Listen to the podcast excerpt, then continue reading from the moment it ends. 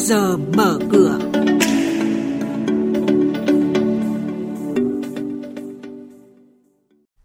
Thưa quý vị và các bạn, trước giờ mở cửa hôm nay sẽ chuyển đến quý vị và các bạn những nội dung chính sau.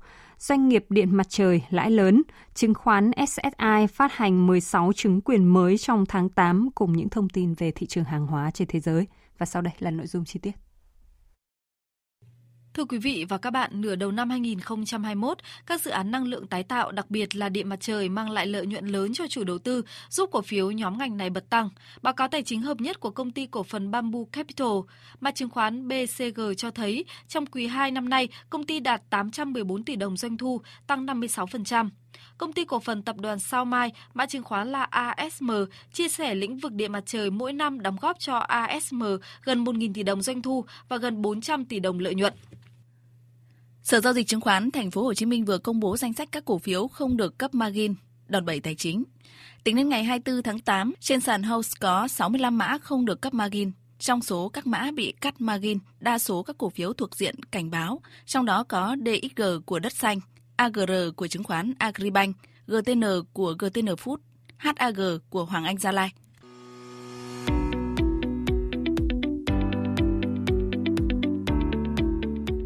Các bạn đang nghe chuyên mục Trước giờ mở cửa phát sóng trên kênh Thời sự VV1 từ thứ 2 đến thứ 6 hàng tuần.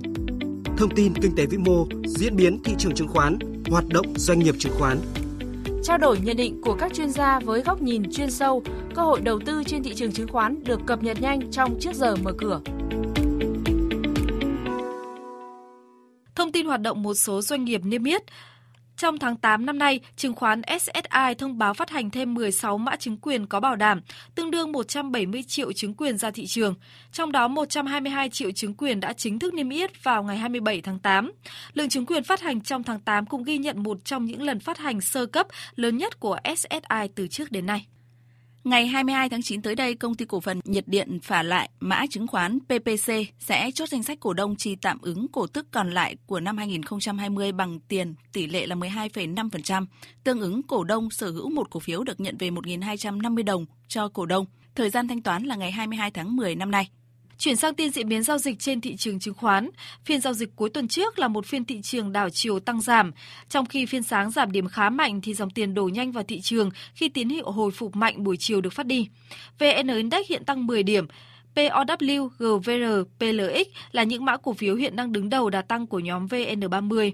VN Index chốt phiên cuối tuần ở mức tăng 12 điểm lên 1.313 điểm. HN Index đứng ở mức 338,79 điểm. Đây cũng là mức điểm bắt đầu cho phiên giao dịch đầu tuần mới. Thưa quý vị và các bạn, tiếp theo sẽ là thông tin từ Sở Giao dịch Hàng hóa Việt Nam MXV với các thông tin và diễn biến mới nhất trên thị trường hàng hóa thế giới đang được các nhà đầu tư giao dịch hợp pháp tại Việt Nam dưới sự cho phép của Bộ Công Thương. Chúng tôi có cuộc trao đổi nhanh với bà Nguyễn Thị Minh Trang, chuyên gia phân tích thị trường của thành viên kinh doanh hữu nghị. Thưa bà, xin bà cho biết những thông tin và diễn biến chính trên thị trường hàng hóa trong tuần qua.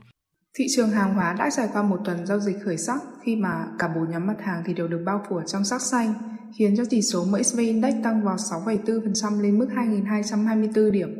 À, trong đó thì năng lượng là nhóm dẫn đầu thị trường với hai mặt hàng dầu thô đều đạt mức tăng hàng tuần lớn nhất trong vòng một năm qua. Giá dầu leo dốc nhờ có nguồn cung ở Mỹ bị gián đoạn trước cơn bão đổ bộ vào tuần tới và triển vọng nhu cầu tiêu thụ tích cực hơn sau bài phát biểu của Chủ tịch Fed tại hội nghị Jackson Hole. À, thị trường nông sản thì cũng được hỗ trợ từ đá tăng của dầu thô do ngô và đậu tương là đầu vào trong ngành sản xuất nhiên liệu sinh học. À, giá ngô đã tăng hơn 3% lên mức 218 đô la Mỹ trên một tấn. Vậy à, bà có lưu ý gì thêm cho nhà đầu tư trên thị trường nông sản nói chung trong tuần này? Các mặt hàng nông sản tuần vừa qua mặc dù đã hồi phục trở lại nhưng nhìn chung thì giá vẫn đang ở trong xu hướng tích lũy đi ngang và xu hướng này có thể tiếp tục được duy trì trong tuần tới. Biên độ dao động của ngô sẽ ở trong khoảng 212 đến 220 đô la Mỹ trên một tấn, còn đậu tương thì sẽ biến động ở trong khoảng 480 đến 490 đô la Mỹ trên một tấn. Ngoài ra thì việc đồng đô la đang ở mức cao nhất trong gần một năm vừa qua cũng là yếu tố hạn chế nhu cầu nhập khẩu nông sản Mỹ và ảnh hưởng đến giá. Chính vì thế nên là biến động của đồng bạc xanh cũng sẽ là yếu tố đáng chú ý về nhu cầu, bên cạnh các yếu tố về nguồn cung như là thời tiết ở Mỹ hoặc là chất lượng mùa vụ. Vâng, xin cảm ơn bà.